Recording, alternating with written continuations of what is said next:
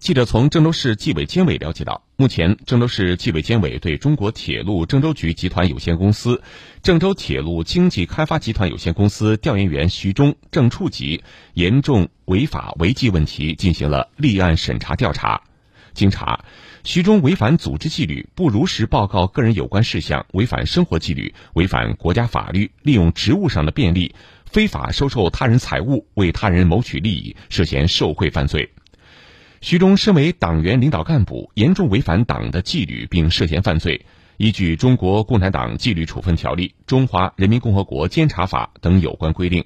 经郑州市纪委常委会会议研究，决定由郑州市监委将徐忠涉嫌犯罪问题移送检察机关依法审查起诉，所涉财物随案移送。按照干部管理权限，中国铁路郑州局集团有限公司给予徐忠开除党籍、开除处分，并解除与其劳动合同。